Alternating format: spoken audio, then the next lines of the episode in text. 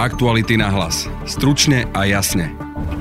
Marian Kočner aj spoza mreži riešil prevody zaujímavých nehnuteľností v centre Bratislavy. Svojej rodine posielal motak s inštrukciami. Odhaľuje to najnovšia časť Kočnerovej knižnice. Budete počuť redaktora Aktualit Petra Saba. Jeden z tých posledných takých veľkých majetkov, ktorý bol napísaný priamo na Kočnerové firmy, Polifunkčná budova na Cintorinskej ulici v Bratislave skrýva ďalší Kočnerov príbeh. Kočner mal záujem o budovu blízko nemocnice ministerstva vnútra, pod ktorú spadajú aj vojaci. Mal na to svoje dôvody. Máme čas nahrávky Kočnera s bankárom, v ktorej ich vysvetľuje. Medicínske pracoviská, ktoré v tej nemocnici nie sú, tak ja ho budem mať prichystané nejakým spôsobom tlačiť na to, aby v tej nemocnici nejaké veci chýbali. Našou druhou témou je zhromaždenie kotlebovcov v Nitre. V Bruseli, pokiaľ nepatríte k nejakej menšine, nie ste homosexuál, cigán alebo imigrant, tak ste občan druhej kategórie. Na námestie dorazili aj ich odporcovia. My sme všetci antifašisti! Pýtali sme sa ľudí, prečo volia Kotlebu. Lebo redukuje to, čo není normálne pre rodinu. Byť teplý napríklad. A boli sme sa pozrieť aj do opačného tábora. Keď hlasajú takéto názory sebavedomo všade, tak nech to teda povedia aj do očí ľuďom. Má vôbec význam bojovať s Kotlebovcami na námestiach? Budete počuť expertku na politický marketing Simonu Bubánovú. Ich váhajúcich tých naopak to môže prinútiť rozmýšľať. Počúvate podcast Aktuality na hlas. Moje meno je Denisa Hopková. Na SK dnes vyšiel ďalší článok z Kočnerovej knižnice. Marian Kočner spoza mreží a pomocou motáku inštruoval svoju dceru Andreu, čo má robiť s lukratívnymi nehnuteľnosťami v centre Bratislavy. No a dnes sú majetky prepísané na firmu, kde figuruje Kočnerová dcera aj so sestrou Karolínou. O téme sme sa rozprávali s autorom článku Petrom Sabom. Ešte predtým si však vypočujte časť motáku, ktorý prečítal Peter Hanák. Ahojte rodina. Pár inštrukcií pre najbližšie obdobie. Andy, Nahradíš ma v spoločnosti správa a inkaso pohľadávok, firma vlastní nehnuteľnosti na cintorinskej, byty a nebytové priestory. Kúpne zmluvy mi na schválenie vždy donesie Andrej a potom ich podpíšeš. Keď budeš na výpise z obchodného registra už konateľka, pôjdeš do Tatrabanky, vyberieš pár drobných, čo sú na účte a vypýtaš si od TB, nech ti vytlačia kompletný výpis z účtu od jeho založenia, ten odložíš. Potom založíš nový účet v novej banke. Buď to vo VUB, alebo lepšie ešte Unicredit. Číslo účtu dáš Peťovi Horvátovi, nech tam presmeruje platby za nájmy. Na SK dnes vyšla ďalšia časť Kočnerovej knižnice a píše o nej Petr Sabo, ktorého mám teda teraz aj na linke, pretože je momentálne doma a chorý. E, vítaj Peťo. Ahoj. Ako máme teda čítať tento motak, ako máme tomu rozumieť? Je to vlastne celé o tom, že Marian Kočner sa snažil uh, dať do bezpečia majetok, ktorý sa skrýval v bytoch a nebytových priestoroch na, na Cintorínskej ulici v Bratislave a chcel na to teda využiť e, svoju najmladšiu dceru Andreu. Prečo mu tak záležalo na tých bytoch?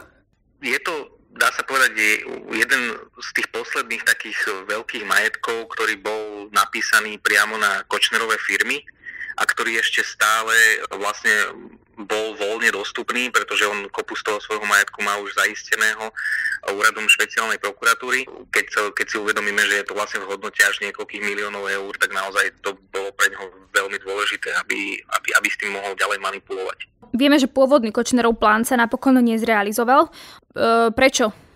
No môžeme predpokladať, že vlastne aj z toho dôvodu, že v tom istom období sa riešil, riešilo zaistenie majetku, respektíve prepadnutie majetku štátu pri Ladislavovi Bašternákovi, tak uh, možno si uvedomili, že taký priamy prevod uh, firmy z Mariana Kočnera na jeho dceru by mohol byť vnímaný ako, ako postup, ktorý sa dá ešte mm, orgánmi zvrátiť. To znamená, že mohli by takýto postup odporovať a mohli by povedať, že ten majetok v skutočnosti je stále Kočnerov a tým pádom ho zaistiť a nemohli by s ním ďalej nakladať. Práve z tohto dôvodu si možno uvedomili, že, aha, že, že musíme to urobiť trochu inak, tak zvolili ten postup s tým, že vlastne najprv zmenili konateľa vo firme Mariana Kočnera a až ten vlastne po, uh, po tom, ako sa stal konateľom, predal tie byty uh, firme, ktorá patrí dcerám Mariana Kočnera. Čiže takto tam oni vložili taký medzičlánok, e, vďaka ktorému e, teraz bude môcť Marian Kočner, respektíve rodina Mariana Kočnera hovoriť, že veď tie byty nepredával Marian Kočner, ale predával to konateľ, ktorý konal sám a ktorý mm, nemá s Marianom Kočnerom ako keby nič spoločné. V článku je časť nahrávky Kočnera so zástupcom banky, Medzinárodnej investičnej banky a zverejnila ho teda nadácia Zastavme korupciu. Lebo takto, ja, ja vám vysvetlím, že, že uh, prečo mňa tie priestory zaujímajú, čo sa stavia vedľa. No stavia sa tam nejaká vojenská nemocnica. No nie nejaká. Najmodernejšia vojenská nemocnica dovolím si povedať, že v Európe dnes. A táto vojenská nemocnica bude potrebovať pre budúcnosť, pretože e, nebude mať, nebude mať e, vo svojom portfóliu len slovenských lekárov, ale aj lekárov zahraničných. A bude potrebovať za A nejaké priestory, kde nejaký top lekári a top management budú bývať. A není nič krajšie, ako keď budú bývať cez ulicu. Za A. A za B sú určité medicínske pracoviská, ktoré v tej nemocnici nie sú naprojektované ani naplánované a ani tam nebudú, mm-hmm. ale budú pre chod tej nemocnice veľmi potrebné. A ja viem, aké to budú. Mm-hmm. Jasne, jasne. A ja mám dnes tú možnosť, že presne viem, čo tá nemocnica mať nebude, čo jej bude chýbať a viem byť pripravený a teraz už vám hovorím trošku zbytočne moc, hej, viem byť pripravený na to, že v čase, keď nemocnica vypíše výberové konanie na to, že potrebuje doplniť svoje portfólio nejakým pracoviskom, Jasne. tak ja ho budem mať prichystané. V tej nahrávke ide vlastne, dá sa povedať, o takú veľmi dôležitú vec, ktorá sa týka celej tej budovy na Cintorínskej ulici pretože vlastne túto budovu začala stavať firma, ktorá sa volala Dixia Solaris a tá si zobrala práve od tejto medzinárodnej investičnej banky 9 miliónový úver na výstavbu tejto budovy, ale vlastne tá firma, firma ju ten úver nesplácala.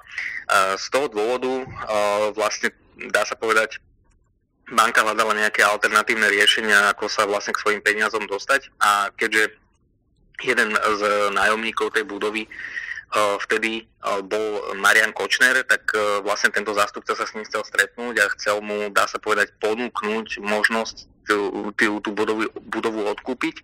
Dá sa povedať, že celý ten príbeh sa potom dotvára v, v mesiacoch alebo rokoch až po tej nahrávke, kedy vlastne tá firma, ktorá tú, tú budovu stavala, sa dostala do konkurzu a v rámci tohto konkurzu vlastne túto budovu e, Kočner nakoniec kúpil, ale on ju kúpil v podstate za sumu okolo nejakého 6,5 milióna eur, pričom podľa tohto zástupcu tej banky e, reálna hodnota tej budovy sa pohybovala na úrovni 15 miliónov eur. Dá sa povedať, dohody s rôznymi aktérmi v celom tom konkurznom konaní mohli dospieť až k tomu, že sa Marian Kočner dostal za pomerne lacný peniaz k lukratívnemu majetku. Mm-hmm. Prečo mal záujem o, o, tú, o tú budovu? Lebo on, o tam sa vlastne spomína, že by mala byť blízko vojenskej nemocnice. V skutočnosti vlastne o, sa nakoniec tie Kočnerové plány, ktoré on na tej nahrávke aj hovorí, že by v tej, v tej budove na Cintorínskej mali byť mali byť rôzne ambulancie, že by tam mala byť nejaká predajňa zdravotníckých pomôcok a podobné veci, sa neuskutočnili. Ale z trémy vieme, že riaditeľ nemocnice Marian Kryško s Marianom Kočnerom komunikoval a pomerne intenzívne sa bavili práve o tom, že nemocnica aj dokonca vyhlásila tzv. ponukové konanie a chcela kúpiť nejaké priestory, ktoré by sa nachádzali v blízkosti nemocnice a práve do tohto ponukového konania sa chcel zapojiť aj Kočner práve s tými priestormi, ktoré na tej cintorínskej mal.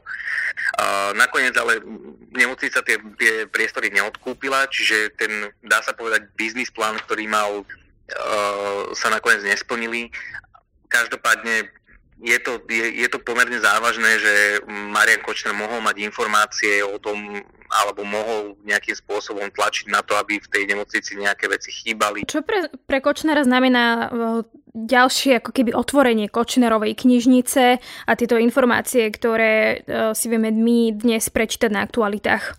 Toto zverejnenie tohto ďalšieho motáku a respektíve hlavne jeho obsahu uh, je veľmi dôležité aj pre nadchádzajúci súd e, v, e, v prípade vraždy Jana Kuciaka, pretože opäť sa tu vlastne ukazuje to, že Marian Kočner sa snažil ten, ten majetok, ktorý bol jeho, sa snažil nejakým spôsobom dostať do, do bezpečnejšieho prostredia.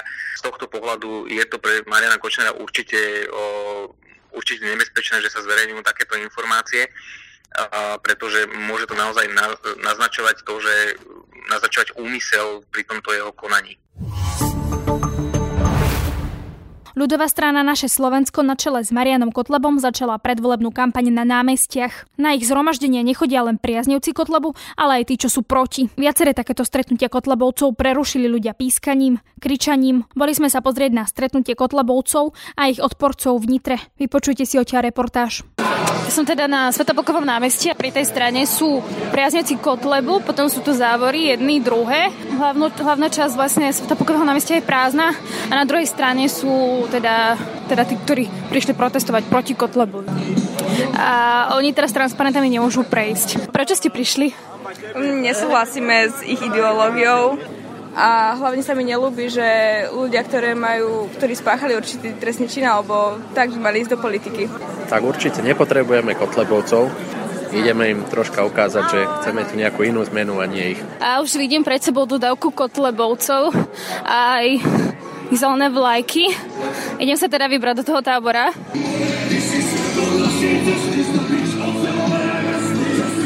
Sú to aj mladí, vidíme tu aj mladých s bomberami a kanadami aj dôchodcovia, aj rodiny s deťmi. Dobrý deň, môžem sa opýtať, som Hopková z Aktuály, tak som sa spýtať, prečo ste prišli sem? Podporiť nášho, nášho človeka, noči ľudí. Kotlebu. Áno. Kvôli čomu podporujete Kotlebu? Uh, lebo redukuje, redukuje to, čo není normálne pre rodinu a pre svet. Čo myslíte, že nie je normálne pre rodinu? Byť teplý napríklad. Čo vám na tom prekáža? Že sa nedá tak roznožovať ľudstvo. A nevadí vám, že napríklad Kotleba má na kandidátke ľudí, ktorí boli odsúdení za to, že zbili e, Černocha alebo že hajlujú na koncertoch? Nie, môže byť. To vám neprekáža? Aj nie, a už nechcem sa ani s vami. Na pódium už prichádza Milan Uhrík. Milan Mazurek. Ondrej Ďurica a ďalší. Príjemné dobré popoludnie. Dovolte mi privítať vás na, na stretnutí predstaviteľov ľudovej strany naše Slovensko. Vítam medzi nami kandidátku do parlamentných volieb krajskú tajomníčku Andreju Hodecovú. Hovorcu našej strany Ondreja Ďuricu predsedu strany Doma Dobre inžiniera Vladimíra Chovana,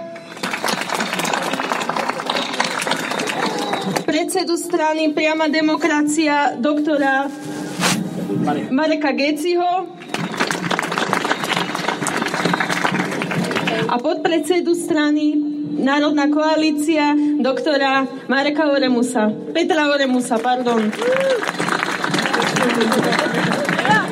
Ďalej medzi nami vítam bývalého poslanca Národnej rady Slovenskej republiky, predsedu Východoslovenskej krajskej organizácie Milana Mazureka. A nášho europoslanca doktora Milana Uhrika. Teraz si vypočujeme štátnu hymnu Slovenskej republiky.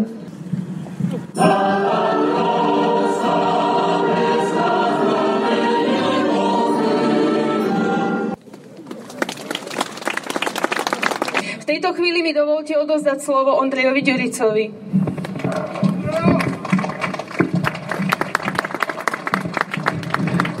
Ja by som chcel v úvode naozaj veľmi pekne a srdečne poďakovať polícii za to, že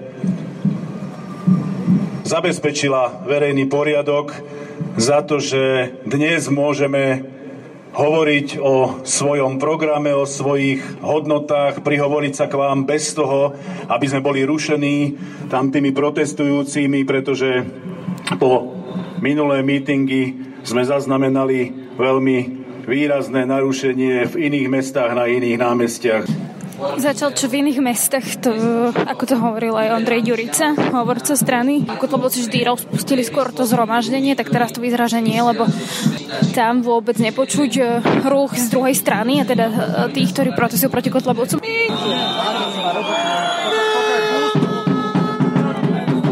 Toto je strana tých, ktorí protestujú proti Kotlebovcom. Toto je hluk, ktorý vôbec nepočuť na ich stranu všetci antifašisti! Hovoríte na to, že sa k ním nedostanete, že vás nepustia pravdepodobne. E, pustili by nás, keby nerobíme výtržnosti, ale je to zvláštne, tiež nás prekvapilo, že tu je taká veľká demilitarizovaná zóna. Vy máte peskárske bondy, vy ste z progresívneho... Čo hovoríte na priebeh? Ja som veľmi rád, že tu v Nitre sa pozbieralo toľko ľudí. V tých mestách predtým e, Kotlebovci zrušili to zhromaždenie skôr aj kvôli vám. Vyzerá to, že teraz to tak nebude, lebo ste pomerne ďaleko. Áno, to, to Nitre nejak pripravilo tak, že toto je veľké námestie a my sme celkom ďaleko od, od pódia. Nemáte pocit, že Kotlebovci potom budú kvázi takí martíri, ktorým to mohlo pomôcť zmobilizovať tých voličov? My nebránime v tom, aby sa zhromaždili. My vlastne chceme prekázať tomu, aby vedeli šíriť e, svoje idei o fašizmách a všetky klanstvá, čo majú aj v programe napísané. Teraz sa nachádza niekde presne v strede. Na strane proti Kotlebovcom kričia hamba.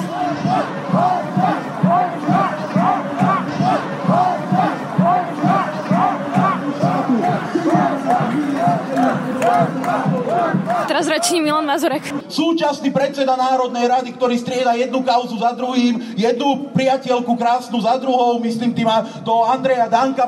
Tento človek si povedal, že nám je všetkým tak dobré, že nepotrebujeme lepšie cesty, nepotrebujeme vyššie dôchodky, nepotrebujeme lepšie platy a kvalitnejšie zdravotníctvo, ale potrebujeme 14 útočných amerických stíhačiek. Musíme to otočiť a nesmieme voliť nielen zlodejov, ale ani narkomanov a liberálnych kresťanov a podobné mutantské jednoducho veci, ktoré nemajú nič spoločné s realitou a musíme prísť 29. februára voliť. Spoločne Slovensko zachránime. Ďakujem pekne. Teraz bude rečník europoslanec Milan Uhry. Bol som zvolený do Vinánstva do Bruselu a to, čo som tam zažil, ma naozaj šokovalo. V Bruseli, pokiaľ nepatríte k nejakej menšine, nie ste homosexuál, cigán alebo imigrant, tak ste občan druhej kategórie. Taká je jednoducho pravda. Svedčí o tom snaha legalizovať LGBTI agendu na všetkých frontoch. Veď sa len pozrite, čo tá Európska únia podporuje. Homosexuáli najprv žiadali registrované partnerstva. Povedali, dostaneme registrované partnerstva, nikdy nič nebudeme chcieť. Dostali ich, potom si začali pýtať manželstva. Dostali manželstva, potom si začali pýtať adopcie detí. Dostali adopcie detí, dnes sa o slovo Bruseli hlása pedofili. Prečo ste prišli? No, pretože to je jediná najlepšia strana, aká tu je. Kvôli čomu? Čo kvôli čomu? Kvôli tomu, čo tu teraz hovorí. Aj sledujeme ich dlhšie, nie? Tak viem, čo hovorí. A ne, nevadí vám, že napríklad Milan Uhrik kritizuje Európsku úniu a poberá 10 tisíc eur? Lebo keď chcete niekoho poraziť, tak musíte ísť medzi nich, keď ni, nič iné vám neostáva. A nevadí vám, že majú na strane aj ľudí, ktorí boli odsúdení napríklad za to, že zbili Černocha? To sú vymyslené kauzy, ktoré sa snažia na, navodiť, že sú to rasistické nejaké útoky. Takých útokov máte po Slovensku a po celom svete milióna. No ale napríklad existovali aj fotky toho Černocha Černocha, ktorého zbil člen LSNS, alebo aj, alebo aj zvuk, kde háľujú a je to na koncerte pána Ďuricu. v každej strane mohli vyťahnuť milión všelijakých ľudí, ktorí sú tam a ktorí páchajú zlé trestné činy a tak čo, ako teraz to budeme posudzovať podľa nejakého jedného konkrétneho jednotlivca. Mám teraz pri sebe mladého muža, ktorý stojí v tábore, ktorý je proti Kotlebovcom. Bol si sa pozrieť aj na to zhromaždenie, ktoré majú Kotlebovci? Bol som trošku bližšie, bol som si vypočuť vlastne, že čo ponúkajú ľuďom a z celého pozadia vlastne cítiť strach šírenie proste nenávisti a tie slova, ktoré oni hovoria, sú vlastne podnecujúce k tomu, aby sme sa rozdelili my, oni, my sme tí dobrí, oni sú tí zlí. Keby uh, tí ľudia nevyjadrili svoj nesúhlas vlastne s neonacistami, s ich ideológiami a tak za chvíľku by nás tu veľmi rýchlo prerastli. Zhromaženie Kotlebovcov sa skončilo a teraz ľudia odtiaľ odchádzajú a prechádzajú okolo tábora, ktorý prišiel bojovať proti fašistom a oni na nich pískajú a kričia. Asi teraz prišla úplne naj, najpätejšia atmosféra za celú dobu. Fašistov tu nechceme! Fašistov tu nechceme! Fašistov tu nechceme! Hamba, hamba, hamba! To je jedno. Teraz na nich kričia vymleté hlavy. Vymleté hlavy! Všimla, že ste taká silná skupina, ktorá kričí na, na tých ľudí, ktorí idú z zhromaždenia. Čo hovoríte na to, ako to tu dneska bolo? Spokojný, alebo by ste radšej šli k ním a rozprávali sa s nimi a tak? Nie, radšej by sme išli bližšie. Proste, aby prestali byť zbabelci, keď hlásajú takéto názory sebavedomo všade, tak nech to teda povedia aj do očí ľuďom. Na kotlebovské a antikotlebovské stretnutia nechodia len bežní ľudia, ale aj nové opozičné strany, napríklad za ľudí či progresívne Slovensko.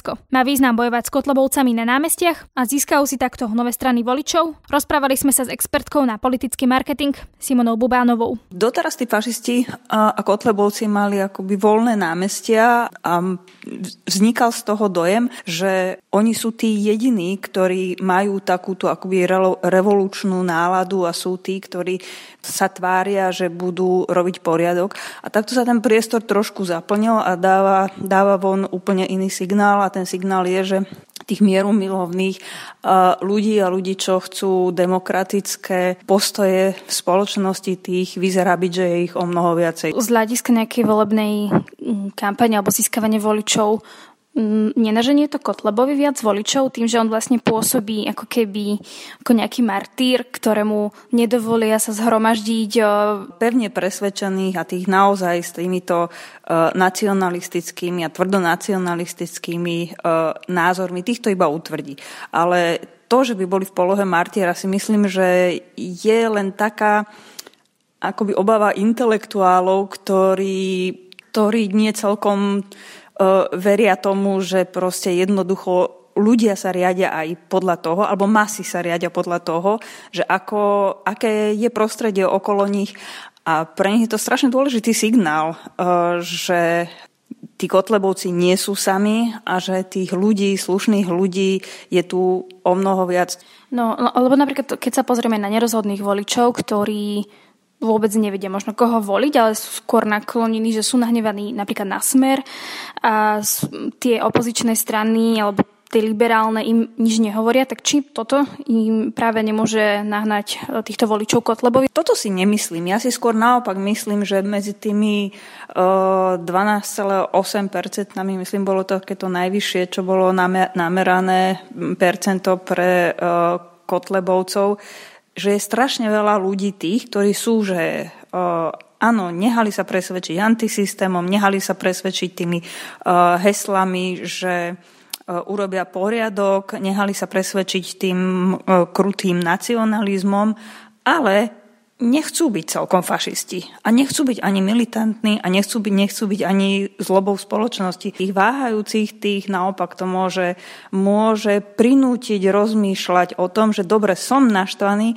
ale musím rozmýšľať nejako inak, lebo takéto zlo naozaj nechcem. Tie protesty proti Kotlebovcom, keď sa niekde stretnú a zhromaždia, tvoria väčšinou teda bežní občania, ale pripojí sa, pripoja sa k ním aj niektoré strany, a teda konkrétne koalícia PS spolu a niekedy teda aj zo strany za ľudí. E, toto ako čítate? Ja si myslím, že je to správne, lebo je to konečne akoby dobrá téma, lebo tá spoločnosť je už celá rozkričaná z jednej, z druhej strany o tom, že tu sa kradne, tu sa uh, valí korupcia, tu je všetko zle. Je dobre, že ukazujú, že sú za demokratické princípy a toto je ich postoj. Môžu na tom získať voličov? Ja si myslím, že určite áno, lebo pokiaľ budú, a to, to bude strašne veľa uh, voličov veľmi nerozhodných v týchto voľbách, uvedomujúci, že, ten, že tie voľby 2020 sú naozaj veľmi dôležité. Im to strašne pomôže, lebo im to vytriedí tú spoločnosť na prodemokratické sily a na tie, ktoré sú preto niečo schopné urobiť, alebo, alebo tie, ktoré sa na to len prizerajú. To je z dnešného podcastu všetko. Vypočuť si nás môžete cez Spotify a ďalšie podcastové aplikácie. Na dnešnom podcaste spolupracoval Jan Petrovič a Peter Sabo. Pekný víkend želá Denisa Hopková. Aktuality na hlas. Stručne a jasne.